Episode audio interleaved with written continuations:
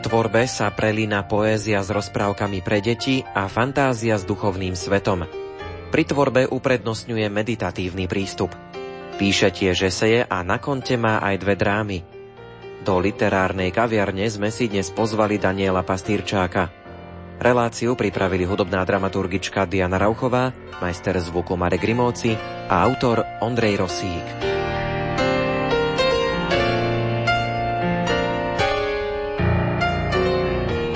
Daniel Pastýrčák sa narodil v roku 1959. Študoval na Strednej umeleckej priemyselnej škole v Košiciach odbor keramika. Keď v máji 1977 spolu s priateľmi zorganizoval výstavu alternatívneho umenia, zo školy ho vylúčili. Potom vystriedal viacero zamestnaní. Bol napríklad žeriavník či pitevný zriadenec. Neskôr umeleckú školu dokončil. Študoval na Slovenskej evanielickej bohosloveckej fakulte v Bratislave. V súčasnosti pôsobí ako administrátor zboru Církvy Bratskej v Bratislave. Debutoval v roku 1993 príbehmi Damianova rieka, rozprávky o láske a väčšnosti.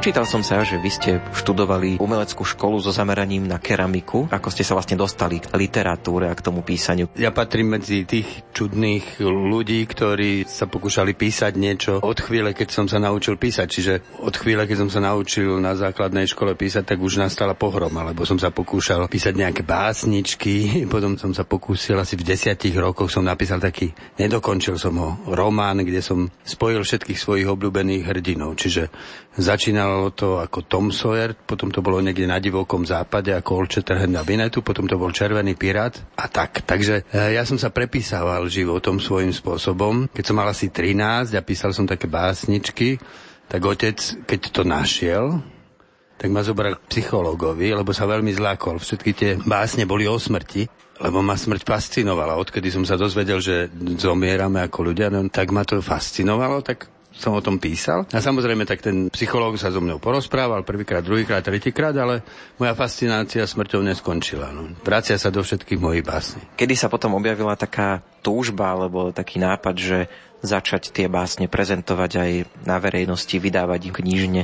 To bola dlhá cesta, lebo ja som svoju mladosť prežíval v totalitnej spoločnosti, čiže s tými básňami som mal všelijakú skúsenosť. Napríklad ešte keď som bol na umeleckej priemyslovke, z ktorej ma v treťom ročníku vyhodili práve kvôli tomu, že sme urobili výstavu, ktorú oni potom označili za protištátnu. Tak tam som písal básne, ktoré som dával svojim spolužiakom čítať a niektoré boli celkom zaujímavé aj teraz, keď som si ich pozeral spätne. No a moja učiteľka Slovenčiny tiež o tom vedela, tak ma požiadala, vtedy bola taká literárna súťaž Marušky Kudežíkové, to bola nejaká taká hrdinka komunistická, že aby som nejaké básne poslal za školu na túto súťaž. To bolo práve v 77. roku a vtedy tesne potom, ako prebehala anticharta, teda tí významní kultúrni činitelia sa podpisovali proti charte a boli medzi nimi aj moji obľúbenci, ako Lasica Satinský a aj Verich dokonca sa tam zjavil tak mňa to tak strašne akož nahnevalo, že som napísal zo 10-12 básni, ktoré boli troška aj vulgárne a kde som vlastne hrozne akože sa vysmieval z tej anticharty a to som jej dal. Takže to potom prispelo k tomu, že ma vyhodili zo školy. Tým len chcem ilustrovať, že to, čo som ja písal v tom období, až do toho 89. roku boli nepublikovateľné. Čiže ja som začal publikovať vôbec bolo možné to brať ako reálne, že by som mohol publikovať až po tom 89. roku. O hudobníkoch sa hovorí, že sú multiinstrumentalisti, keď vedia hrať na viacero hudobných nástrojov, tak o vás by som povedal, že ste multižánrovi, lebo píšete poéziu, prózu, eseje, dokonca aj nejaká literatúra pre deti sa nájde. Dá sa nejako určiť, že ktorý je váš taký obľúbený žáner, alebo prelietavate práve vtedy, kedy sa vám to ako keby hodí k tomu žánru, ktorý vám aktuálne najviac vyhovuje? No môj prvý žáner bola poézia, teda básne jasne. Ale rovnako s tým vyrastali rozprávky. Medzi rozprávkou a poéziou nie je ďaleko v tom, že poézia je jazyk, ktorý narába s metaforou, s obraznosťou, hej, s jazykom, ktorý ako keby prekračuje svoje iba také tie informačné hranice hej, tej zdeliteľnosti a vytvára akúsi reč, ktorá sa už podobá hudbe. E, rozprávka zase vytvára príbehy, ktoré nie sú príbehy reálnych ľudí, ale sú príbehmi symbolov Vystupujú tam postavy, ktoré reprezentujú nejaké idei alebo nejaké proste hodnoty a teraz sa im stávajú symbolické veci, ktoré znova niečo symbolizujú, čiže pre mňa je rozprávka taký mini mýtus, v ktorom sa hrá o zmysle ľudského života. Takže Rozprávka a poézia to boli také moje žánre, ktoré so mnou začínali a ja s nimi, ktoré ma dodnes neopustili. Eseistika to je vlastne skôr produktom môjho myslenia a zaznamenávania toho myslenia ktorá vlastne nevyhnutne je aj v mojom živote, pretože som kazateľ. Hej. Čiže produkujem texty, ktoré sú často reflexiami a meditáciami na nejaké témy, tak vznikajú eseje. No. V roku 2012 Daniel Pastierčák vydal básnickú zbierku V. Z tejto zbierky pochádzajú aj nasledujúce básne.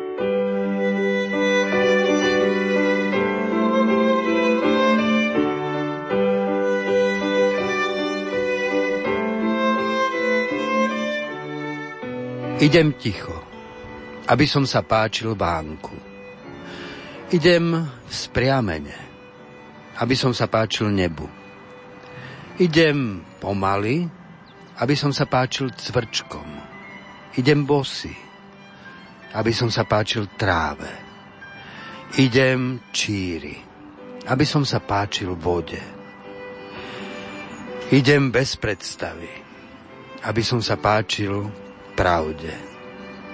Idem bez túžby, aby som sa páčil tebe, láska.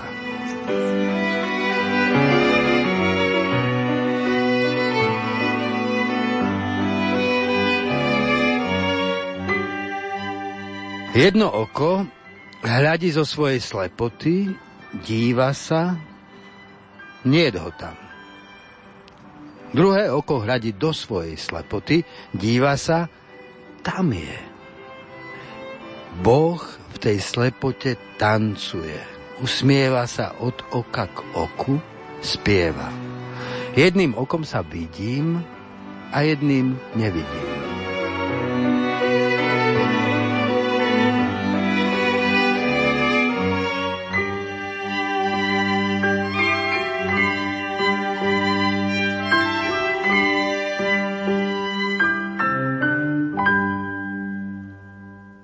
Aké je podľa vás postavenie poézie v súčasnej dobe? Vyvíja sa to nejako počas toho obdobia, ktoré sledujete, vnímate? Ako ľudia vnímajú poéziu? Chcú čítať poéziu? Majú vôbec o ňu záujem? Mne sa zdá, že poézia proste má, aspoň podľa T.S. Eliota, to je taký anglický básnik, ktorý bol aj významný literárny kritik, tak on hovoril, že poézia má vždy ako keby fázu takého zrodu, že sa ako keby vracia na ulicu a hľadá na novo jazyk. Hej? A keď sa vytvorí nový jazyk, tak príde obdobie klasicizmu, keď sa z toho, čo sa vytvorilo, z toho nového materiálu, stáva nejaký jazyk povýšený už na takú dokonalú formu a potom musí prísť ďalší prúd, ktorý rozbije tú dokonalú formu a hľada nejaké nové vyjadrenie. Mne sa zdá, že my sme za vrcholom modernizmu v poézii. To sa mi tak javí, že tie najlepšie veci, ktoré tá moderná forma poézie, tie modernistické postupy boli schopné vytvoriť, už sú za nami. A mám pocit, že sa poézia dostala do situácií, keď takmer úplne stráca svojho čitateľa. Jednak je to možno víno, že žijeme v dobe takých skrátených informácií veľmi, že to, čo chce poézia povedať, ani ľudia veľmi akože nechcú počuť, alebo nie je to v strede ich záujmu, ale myslím si, že je to do istej miery problém poézie samotnej. Mne sa zdá, že tie pohyby v poézii skôr sa vystrieľavajú v také akože formálnych nejakých experimentov, čo už ani nie sú experimenty a posúvajú vlastne ten text k úplnej nečitateľnosti. Ja si myslím, že sme v takej fáze, že poéziu už čítajú iba básnici, skoro by sa dalo povedať. Báseň znova začne žiť vtedy, keď ju začnú čítať ľudia v širokom zmysle. To je úžasné, že takú báseň, ako bola Pustatina, napríklad Eliotova, čo bola veľmi náročná báseň na vnímanie a čítanie, bola natoľko vplyvná vo svojej dobe, že ju čítali údajne z megafónov Hyde Parku, študenti, hej. Dnes si to človek ani nevie predstaviť. Takže si myslím, že poézia znova začne žiť vtedy, keď niekto nájde jazyk, ktorým začne hovoriť poetické veci takým spôsobom, že to ľudia zase začnú počúvať a že im to začne pomáhať rozumieť niečomu hlboko v sebe. Napísali ste aj knižky pre deti. Damianová rieka napríklad, tá vyšla ešte v 90. rokoch, potom knižka Proglas pre deti a ich rodičov. Na ten proglas by som sa teraz hlavne chcel spýtať, že ako vznikol možno takýto nápad, že takéto niečo aj pre deti napísať. To nebol môj nápad a keď e, sa ku mne dostal, tak ja som sa toho zľakol, lebo som mal pocit, že úloha, ktorá sa predo mňa stavia, že jednak napísať modernú verziu proglasu vo veršoch, a zároveň to napísať pre deti sa mi zdala takmer nesplniteľná, lebo proglas sám o sebe je veľmi taký ťažký text a svojím spôsobom monotematicky. Tam sa vlastne opakuje stále, sa vracia k tej istej téme toho slova. A pre deti som si to už vôbec nevedel predstaviť. No ale ten človek, ktorý s tým prišiel, je Mirka Valová spolu s Dankou Podradskou. Mirka Valová bola úplne nadšenou nositeľkou toho projektu vôbec Konštantinovského aj s tým proglasom. Veľmi nadšene vedela hovoriť o tejto histórii. Takže ma postupne akože jej nadšenie uchvátilo a presvedčilo ma, že aspoň o pokus to stojí. Povedal som, že ja si myslím, že to je dosť akože riskantný nápad nápad, že z toho nič nebude. No ale že môžeme urobiť to, že si ten text rozdelím tematicky, ten proglas pôvodný, na nejaké základné časti a pokúsim sa napísať povedzme 3-4 prvé akože básne, ako také skice. A keď to pôjde, tak pôjdeme do toho. No a na moje prekvapenie to išlo lepšie aj z môjho hľadiska, ale aj z ich hľadiska, ako som čakal, že sa ukázalo, že fakt vznikli básne, ktoré samozrejme sú iné ako proglas, vnášajú tam aj úplne že súčasné témy a otázky. Sú zároveň aj také, že prístupné detskému čitateľovi, ale samozrejme tak, aby ich čítal spolu s tými rodičmi, čiže to spája. Mám pocit, že sme nakoniec mali šťastnú ruku. Dokonca aj v tej forme, ako dostala tá kniha, ktorú Miloš Koptak ako ilustrátor vytvoril veľmi zaujímavé ilustrácie, ktoré Pálo Bálik, zase dizajner tej knihy, pretvoril na také piktagramy, takže z toho vznikla knižka, ktorá navonok aj komunikuje to, čím je, že je to čosi starobile, také čo je nadčasové ako ten proglas, ale zároveň, že je to úplne moderné a súčasné. Myslím, že pán Boh nám v tom pomohol.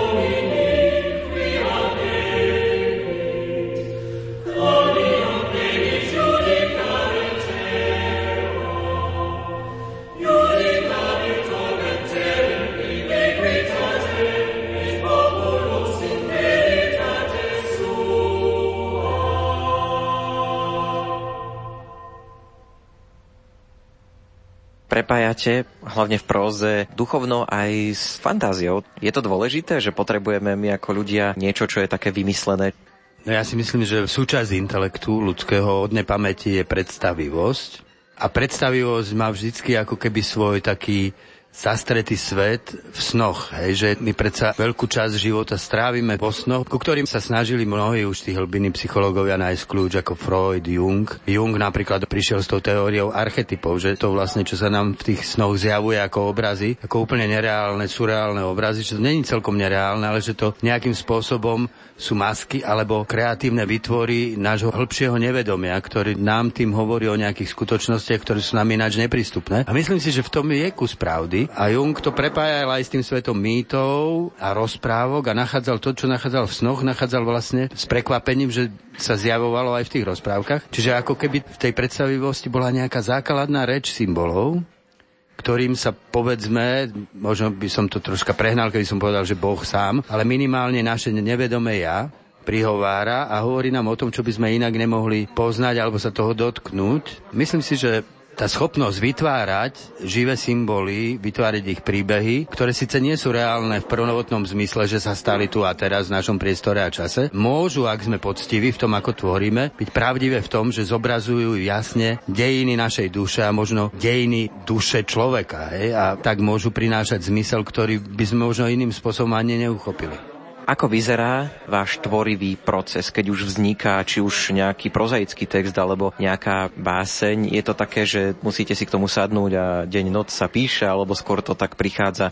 Moje poetické texty, hlavne teraz v poslednom čase, vznikajú inak, ako to bolo v minulosti. V minulosti som proste na tej básni pracoval, ďaleko viac som sa hral s nejakou novosťou formy. Dnes vlastne, keďže mám pocit, že poézia v takom tom bode, keď treba nájsť nový jazyk, ktorý bude platiť, tak píšem básne iba vtedy, keď mám pocit, že to je nevyhnutné. A vlastne tá báseň sa často rodí ako vnúknutie v stave meditácie. Že väčšinou ku mne to, čo som posledne napísal, napríklad tá básnická zbierka V, tak väčšina z tých básní prišla ku mne v stave takého vyprázdnenia, meditácie, otvorenosti, Bohu, nekonečnú bytiu a zrazu tam sa vynorili proste nejaké slova, ktoré sú to krátke básne, ktoré vlastne odkazujú k niečomu, čo som v tej meditácii vnímal a zacítila. Zrazu dostali túto podobu. Čo sa týka príbehov, rozprávok alebo tak. Tam spolupracuje spolu prvotná inšpirácia nejaká, ktorá môže prísť kdekoľvek, cez obraz, cez nejakú prvú krajinu, ktorý človek uvidí, alebo cez myšlienku, ktorá zrazu sa začína odievať do nejakého obrazu. Ja napríklad, keď sa neviem pohnúť ďalej, tak si napustím plnú vaňu horúcej vody, dám si kávičku, sadnem si. Tam sa veľa vecí narodí. To si zapíšem ako atramentovým perom na premočené papiere, potom si to prepíšem do počítača a potom postupne na tom pracujem. A keď som zase v koncoch zase idem do vane, a pracujem veľa na balkone. Fajčím fajku občas pri tom, takže sedím na balkóne, mám počítač, píšem. Napríklad teraz píšem takú dlhú, dlhú rozprávku, to bude volať zrejme Pontio hora. A ja v podstate viem asi, že čo sa tam má stať, lebo to má vychádza z takej krátkej predlohy, ktorú som napísal. Ale vlastne občas sa dostanem na miesto, keď už naozaj neviem ako ďalej, lebo ani neviem si celkom predstaviť ten priestor, že kde sa to bude diať, ani čo sa v tej postave deje, ani celkom aký čín alebo udalo sa tam udeje, tak vtedy potrebujem počkať, niekedy pred spaním nad tým rozmýšľam a mi to dochádza, ale niekedy potrebujem proste tú váňu, to je úrychlovač.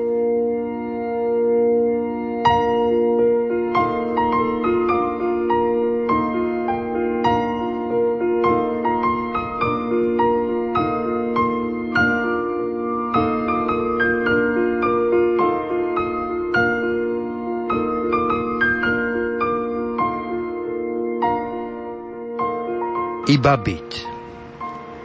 Ani pre, ani proti. Nebyť osobou, byť priestorom, ktorým kráčaš ku mne, cezo mňa, medzi mnou, vo mne, milovaný nepriateľ.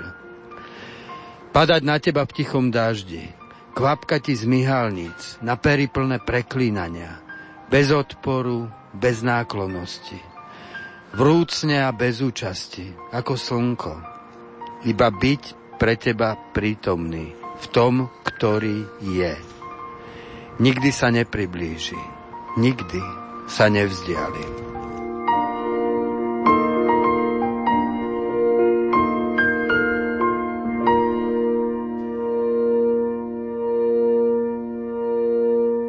Ona ho nedobehne.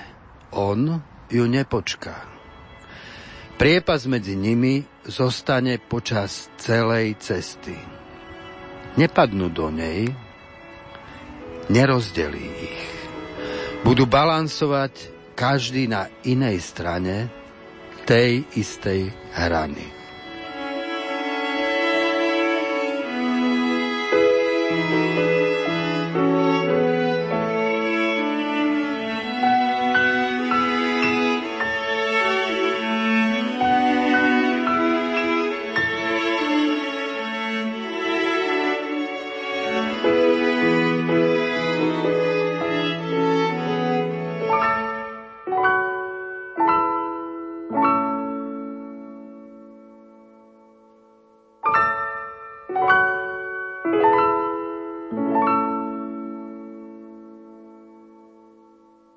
Môžu vás poslucháči, čitatelia poznať ako autora duchovnej v literatúry, či už poézie alebo prózy? Ako ste sa vy dostali k tomu duchovnú, k viere? Keď ešte prihliadneme aj na to, že značnú časť života ste prežili v socializme, kedy sa o takýchto veciach nemohlo hovoriť, ako ste sa vôbec dostali k tomu, že existuje nejaký boh, že je nejaká viera dôležitá? Bolo to v tom rodinnom prostredí alebo to prišlo až neskôr?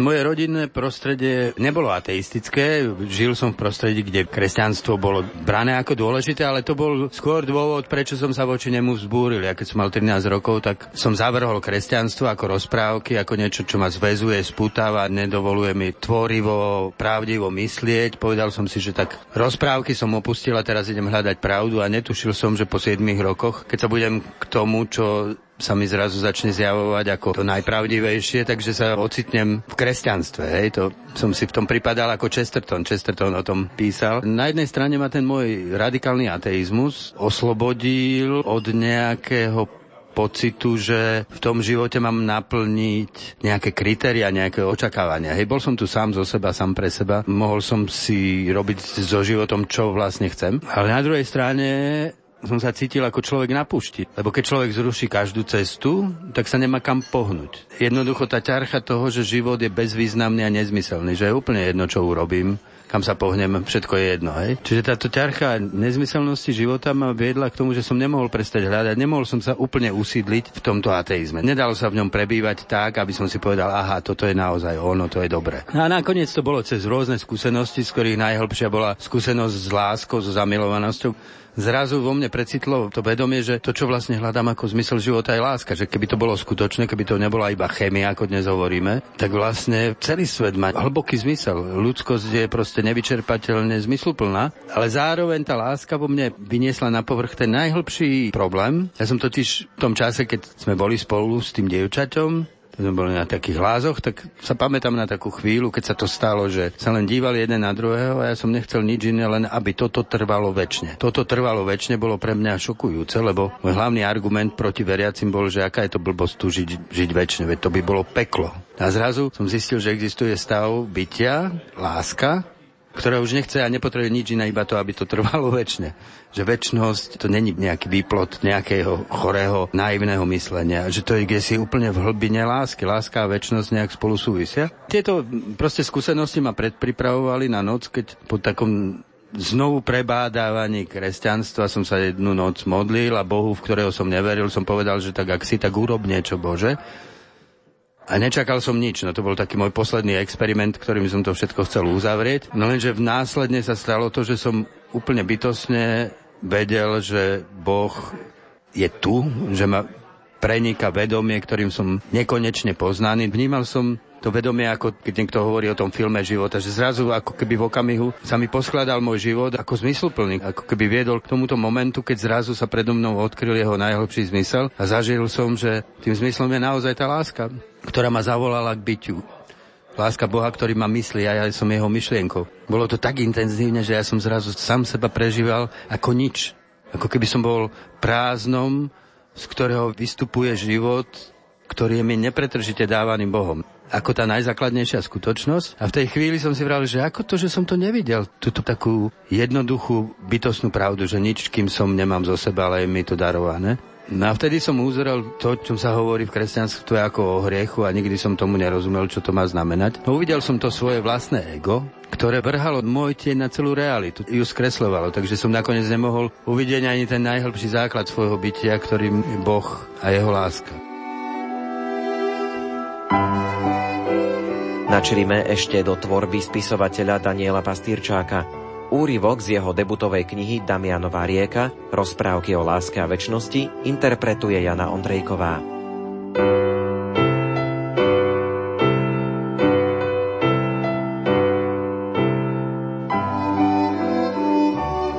Námorník a loďka Brieždenie snelo z neba nočné závoje. Odhalené nebo bolo modré a skaly pod ním biele ako soľ, ktorou sú po tisíc ročia obmývané. Nevystupuj na mňa, námorník, riekla loďka. Jeho mocné ruky, ktoré prali siete v plitkej vode medzi skaliskami, na chvíľu znehybneli. Nedotýkaj sa ma, mám vlastné túžby, mám vlastné sny. Hnusia sa mi tvoje ťažké dlane, tvoje násilnícke ramená. Dlho si ma ponižoval.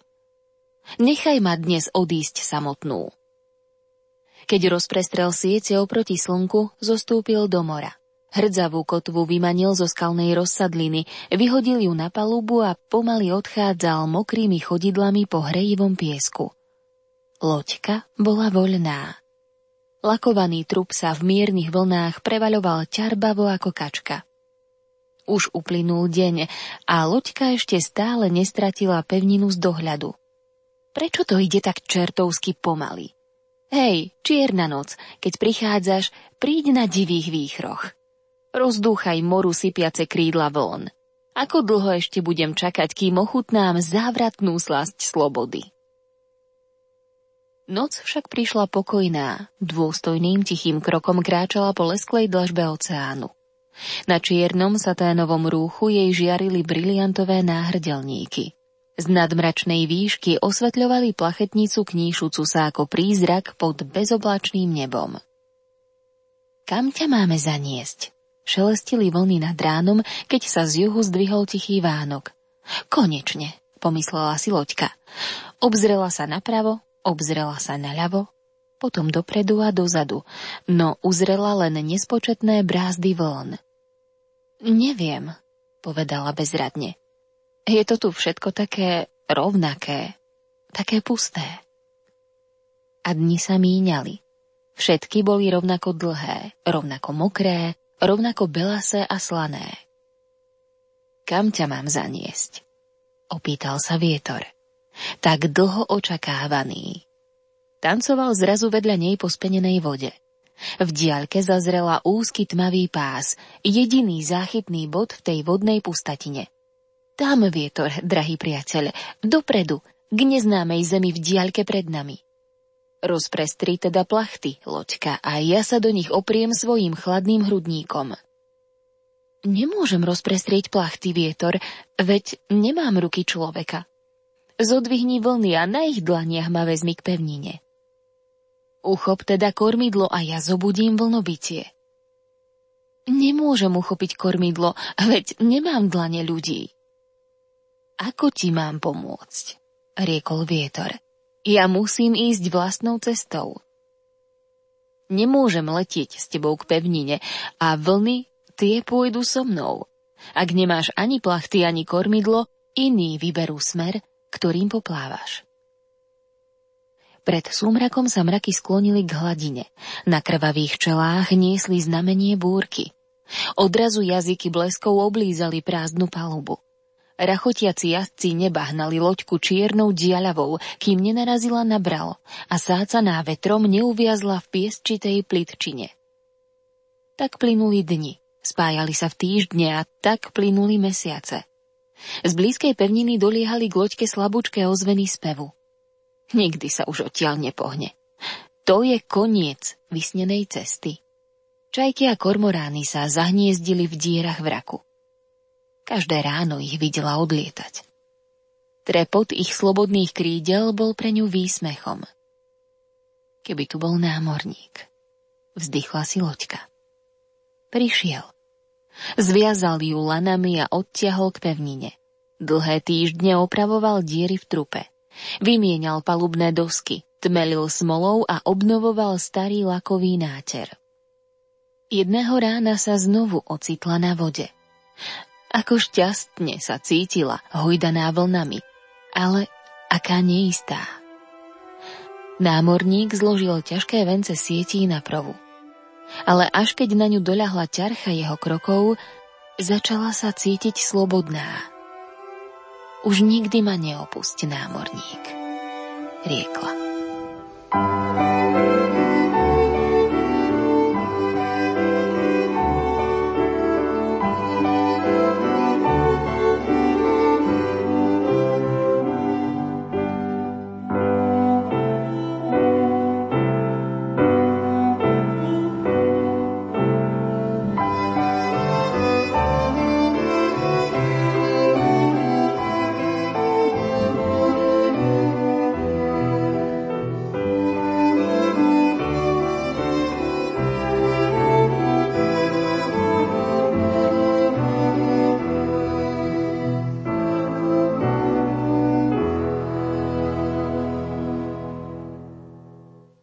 Som stvorený slovom, ale tvorený som slovami.